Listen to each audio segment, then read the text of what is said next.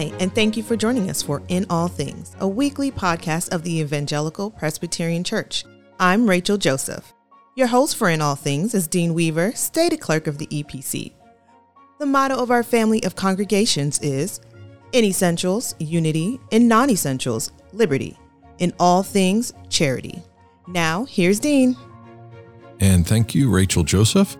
Always appreciate that opening for us as we gather together around the table here at the EPC Global Command Center in Orlando, Florida, for another edition of the EPC's podcast, In All Things. We're grateful for all of you who have not only joined us, but continue to like us on social and share with others. We've had great guests. We've been doing this now for about a year and a half, and uh, we've had guests from inside the EPC, outside the EPC, and we're focusing on a number of different series this year. We have a series on church health, a series on church planting. We'll be doing series on what it means to be an effective biblical leader or discipleship. We'll be doing more on our global movement as a part of how we join God in his mission to the ends of the earth through World Outreach and some of our fraternal partners. So all of those things are expanding and helping us to learn more about the mission that God has given to the Evangelical Presbyterian Church and how we join God in that mission to bringing his good news to the ends of the earth.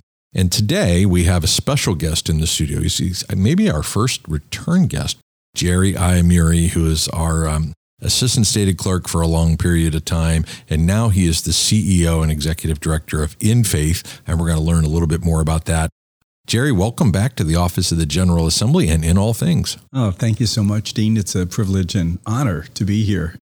So we'll hear more about what In Faith is doing, how God has led Jerry there. And by the end of the podcast, we'll see if I arrive at a place of forgiveness where I let go of the grieving in my heart for Jerry having left. We'll pray that I get there by the end of our conversation today. But before we dig in, a little bit of a fake sponsorship. One of our sponsors for this comes from the gospel priority of church planting. Our national director of church planting, Tom Ricks, has been traveling all over the country helping to set up some ministries regionally so that we can support presbyteries who are supporting local congregations who are in the effort of planting churches. The EPC has four gospel priorities. Two of them really focus exclusively on church planting. Domestically, we call that multiplication. And then globally, we call it World Outreach. Actually, World Outreach, our global workers, the principal way in which they bring the gospel to the ends of the earth is church planting. People are reached for the gospel more through planting churches in many cases than a lot of our already existing and established churches, although our existing and established churches have a role to play as well. One of our mottos in the EPC is that every congregation to be a parent, a partner, or a patron. And we're adding a fourth P in there to pray mm. uh, because every church can pray for the advance of the Great Commission in their community, in their Judea, Samaria, and to the ends of the earth. And church planting is an important way in which we do that. One of the things that is especially important is being able to identify, assess, and train and deploy new church planters. So if you're someone listening today where you know of someone who has a calling to a particular area maybe a way to approach people who are unchurched that hasn't been done in that area. Maybe this person has an entrepreneurial spirit, a love for the Lord, and wants to do basically be a part of God's mission in their own community by planting a church. Please reach out to Tom Ricks, our national church planting director, and you can find him on our website at epc.org. Now, without any further ado, let's dig back into that conversation with Jerry. And so, Jerry, help everybody get to understand in faith. It goes back like almost to the age of the country, right? Oh, yeah, absolutely. It goes back to 1790. Wow. And it was started as the Sunday School Union and okay. eventually became the American Missionary Fellowship. And we've only been in faith for the last decade or so. Okay. So uh, updated the name, but the mission stays the same. Essentially, it's just sharing the gospel in North America. Right. And trying to extend the reach of the church into the most overlooked and under resourced places in the country. And we're looking for the least, the last, and the lost. Okay. So I love the idea that you're extending the reach of the church. You know, sometimes one of the criticisms of quote unquote parachurch organizations is that they take the place of the church. But you are so excited about being called to this ministry because of the way in which In Faith comes alongside of the church and serves the church. Tell us a little bit more about how in faith serves the church? Oh, that's a great question. So, particularly what we're finding is if a church has identified a ministry that they would like to be involved with, but they may not have the resources to take the lead on all the administrative aspects of it, they may not have the resources to fully fund it, perhaps. So, what they would do is collaborate with other churches that have the same vision and the same idea. Then, in faith, would come alongside them and try to help them to realize that their dream for a particular mission in a particular place, whether it be a church plant or whether it be a, a Sunday school or whatever or, it is. You guys have done camps and things like that. Thirty-four. Too, we have thirty-four camps in conference wow, centers and okay. had hundreds. And it turned out I was doing some research and found out that In Faith had planted over 100,000 churches in the United States in 1790. Wow. And many of them have become Presbyterian, Methodist, Baptist, or independent. Many of them don't even recall that their roots were actually within Faith. They right. were started as a Sunday school by an in faith missionary on his horse with a saddlebag full of books. And uh, it just grew into from a Sunday school to a church and then joined a denomination or became independent or, or whatever. So once they're able to stand on their own two feet, then they move on from in faith. Right. The purpose was never for them to be a part of in faith or to somehow build its own denomination. So once they reach that point of sustainability or that point of viability, they just go whatever the direction the Lord has for them. And in faith says, well, we did our job here and they look for the next place they can help. That's exactly right. Yeah. Right, so give us a practical uh, story, an example of one of the places where maybe a church has reached out to In Faith or a group of churches have reached out and said, we'd really like to do an outreach in this area to this group of under resourced people, kids maybe or whatever, and how In Faith came, came alongside of them and helped them bring that into reality. Two examples. One of them has to do with a church planter. There was a church planter who had a network of churches that were supporting him financially. So a group of churches already to sign checks for him to, for his support but he didn't have anybody to actually cash the check without doing becoming a 501c3 and articles of incorporation right. and EIN numbers. And there was a whole lot of legal responsibilities before he could even take the check to the bank. So I spoke with him and realized that this is what In Faith does. So all of those resources that he had collected were deposited within Faith in his own account. He had an account within Faith, a general accounting unit. One of them was for his uh, support. The other one was for the expenses of the church. And then he was completely liberated from having to worry about all the legal and insurance and salary and payroll responsibilities. So it's a huge gift because people that. who get into doing something like that do it because they want to see a church get planted, lives be reached, uh, the gospel go out, and then when you they have to deal with a lot of these administrative details, not the way many of them are wired. Number right. one, and number two, it just kind of sucks the life out of them because they really got into it to be with people and share the gospel. That's right. 100%. And in faith also matches a 401k contribution for all of the missionaries. We provide medical insurance and we provide liability insurance and professional grant writing and things of that nature. Wow. All the HR, legal, IT support that a church planter might need. And we help handle and organize all of their income and all their expenses. So mm. those are the, some of the things that we do. So that was one person, a church planter. And then we had, after he had a, a good experience, there's about 10 church planters that are EPC teaching elders that would like to be partnered. And they're in various stages of partnership within faith. That's been very fruitful. And it's really taken a burden off of them. So, so let's go there for a little bit because sure. if someone's listening in, you know, we want to communicate clearly how these things work because we don't want people to be confused. But if someone was a church planter and they're in the EPC and yet they're somehow working within faith, is that a conflict of interest or is that kind of a redundancy or how exactly does that work for someone in a kind of a collaborative way? Well, that's a great question. We've, we've talked about that to some extent with some of our planters. We primarily provide the administrative support and spiritual support, you know, prayer, and, and we have uh, conferences and opportunities to get together in fellowship. But we're really primarily helping them with the entrepreneurial business end of it, but not the governance part of it uh, necessarily. We really rely on the denomination that's going to be telling the missionaries how they want to work within that context. So if you want to do this, if you want to be an independent church planter, then that's one thing. But if you're going to be an EPC church planter, the EPC rules for, you know, in the book of order are just more narrow than the governance parameters for in faith. So we tell our EPC church planters is that, you know, the book of order applies to you and your relationships with your presbytery, your home church. So it's not an end run around the EPC. They're still uh, part of the connectional system and faithfully involved in their presbytery or the local church. I mean, they have all yeah. that accountability built in.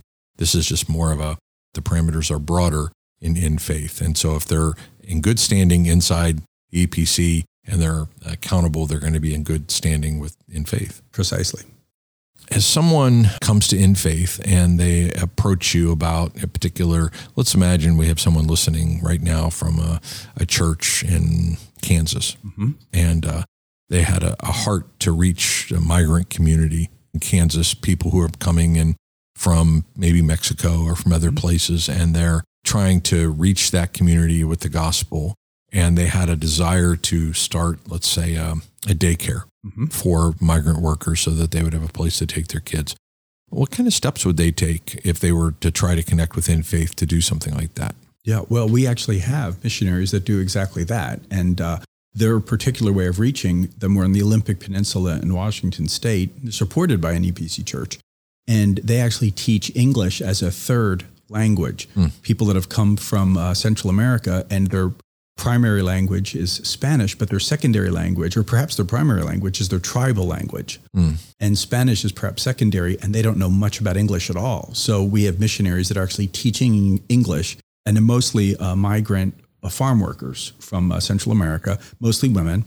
And they are just trained in English, and then they have Bible studies, and then they're being discipled by two women that we have out in uh, Washington State. So you keep referring to this as missions. Yeah. And that's kind of in faith's thing, right? So help us understand because when a lot of people think of missions, they think of international. Right. How is it that in faith understands a situation like the one you've described in the Peninsula of Washington as, as missions? Yeah. Well, you know, there's people in the United States that don't know Jesus Christ and they've come from all over the world.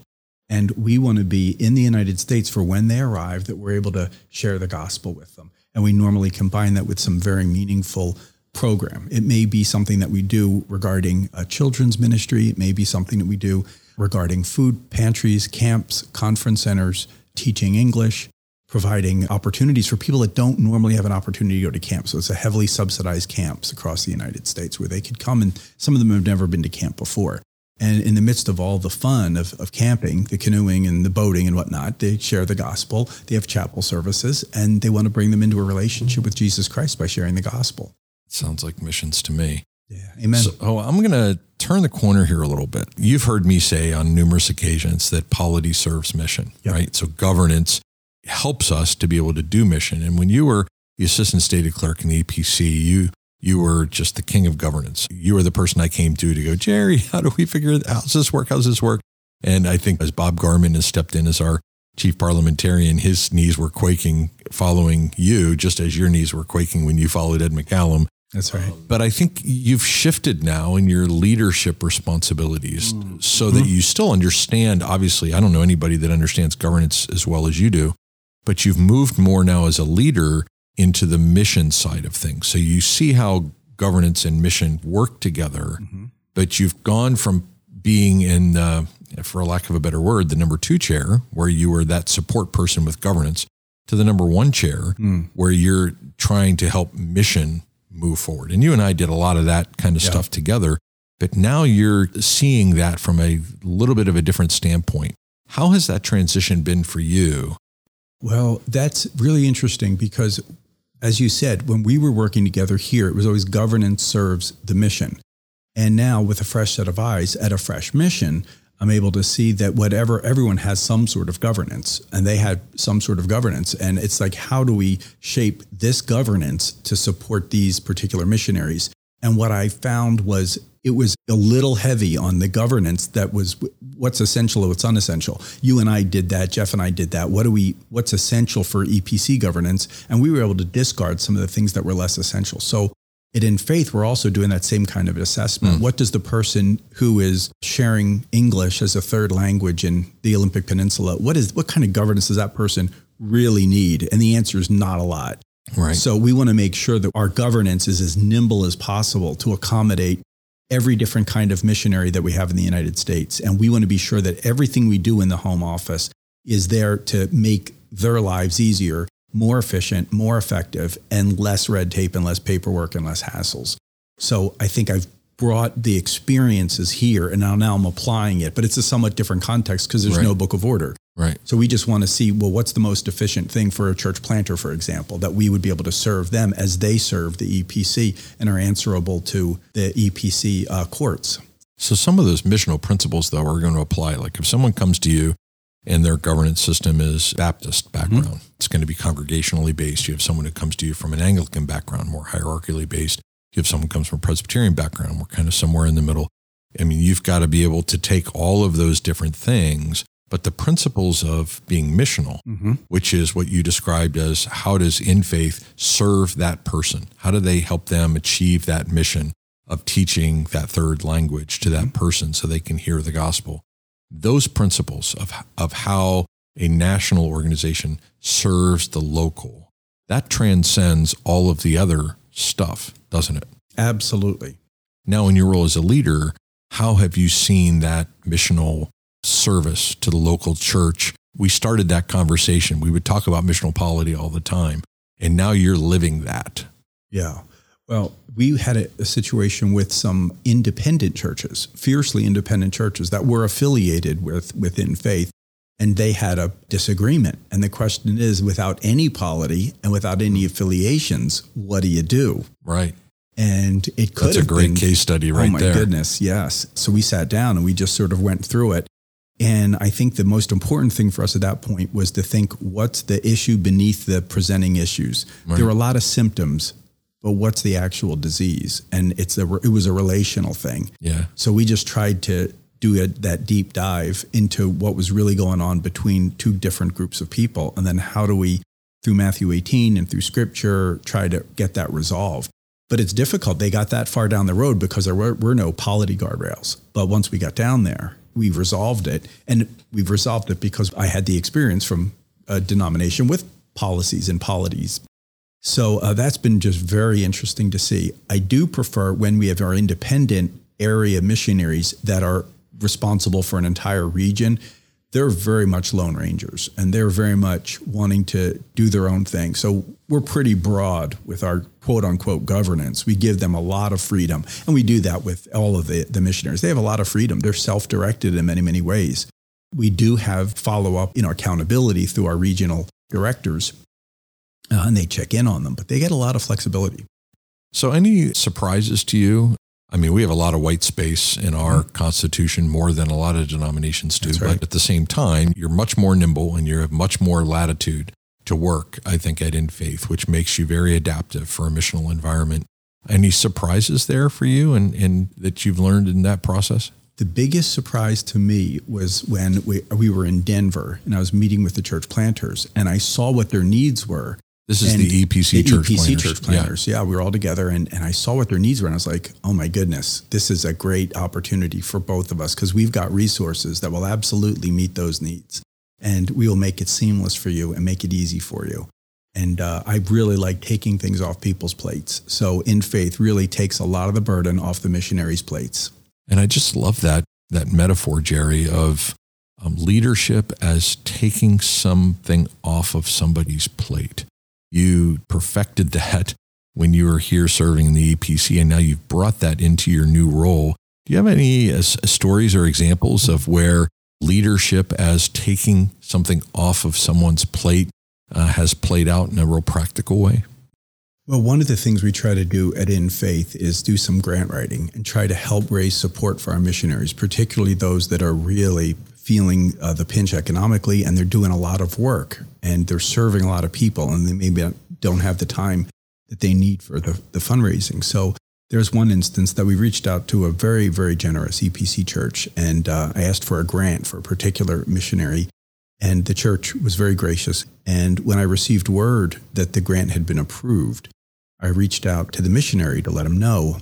And he started weeping and thanked us and said last night he and his wife had just agreed that they were going to have to sell her engagement ring Hmm. in order to pay their expenses because they had just needed the financial support.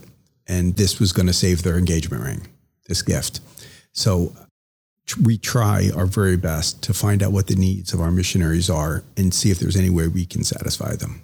And you just took that huge burden off of their plate. Praise God.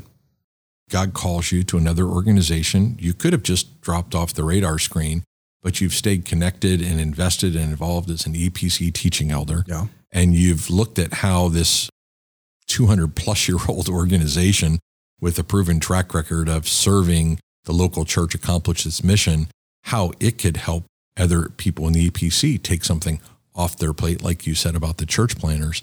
I just love that as a paradigm for leadership. You got my mind spinning now. Leadership is taking things off of people's plates. I'm going to be thinking about that for the rest of the week. So thank you for the gift of that. Praise God. Yeah. So, if people wanted to pray for you, they wanted to pray for In Faith, uh, learn more about In Faith, what what would you suggest? we need workers for the field. You know, yeah. there's some places that are very remote, agricultural communities, and we need missionaries. We need missionaries to go to those places. There's a huge need in in rural and agricultural communities, right? Hundred percent. Yeah. And we also have the urban need. We've got at Kensington and Allegheny, one of the largest open air drug markets in the United States, and we have in faith missionaries there, and we need people to go that are willing to share the gospel in these extremely difficult places and under extremely difficult circumstances. So if someone is feeling that nudge today and they're they're thinking, okay, I've I've always felt the call to missions, but the idea of going internationally has never really the door's never opened for me. And I'm still thinking about maybe I should be doing that. And yet the idea of, of all the logistics, the administration, the resources is kind of overwhelming to me. What kind of counsel would you give them? Well, I would say my email is jerry at infaith.org. And I'd love to talk with you because that's exactly what we do. We try to make missions a reality for people in the United States. We try to make missions a reality for people in the United States. That's good stuff. And you're connecting with uh, the most under resourced areas in the United States, bringing the gospel to them in faith. In faith. All right. Awesome. Well, Jerry, it is a delight to sit with you as always. Grateful for God's hand on your life. And when I walked in today and saw you, I just, uh, it felt like home uh, having you here. I miss you very much in the office of the General Assembly, but so grateful that you're still deeply involved in the life of the Evangelical Presbyterian Church and grateful to have you again in our conversation here in the studio. Thank you, Dean. Ditto. All right. Well, my friends, I hope that uh, you are blessed by this as I have been today, and that you'll uh, send this off to others uh, and, and help them to connect with what God is doing through In Faith, which is coming to this General Assembly this summer as a commended resource of the EPC. And that's one of the great things about the EPC. We don't have our own seminaries, we don't have our own publishing house, we don't have a lot of those kind of bulky overhead sort of infrastructure things. We are a nimble, uh, lightweight denomination that seeks to collaborate and work in partnership with other like minded ministries and organizations to achieve the Great Commission. And the fact that God would direct Jerry Iamurri's path to be the leader of In Faith for a time such as this is a huge gift to the EPC. And I hope you'll join me in praying for Jerry, praying for In Faith, getting on their website, checking out more information about them, and, and uh, sending him a word if you think God might be calling you to be a domestic missionary in the United States. In faith could be a great place for you to explore God's calling for that. And you can do that and still be in the EPC. Absolutely. All right. Well, my friends, this draws our conversation to a close, and we will do that with the good word from God's word, as we always do from Colossians 1, verses 15 through 18. The Son is the image of the invisible God, the firstborn over all creation, for in him all things were created, things in heaven and on earth, visible and invisible, whether thrones or powers or rulers or authorities, all things have been created through him and for him. He is before all things, my friends. And in him, that is in Jesus, all things hold together. For you see, he is the head of the body, the church. And until he comes again, and until we gather again in this, in this venue, I bid grace and peace to you. Thank you again for joining us. On behalf of Dean and the entire team, we hope you will join us for our next episode of In All Things. For more information about the Evangelical Presbyterian Church, including a directory of local churches, online resources, and much more, visit our website at www.epc.org. I'm Rachel Joseph. I pray you have an overwhelming sense of God's presence in all things today.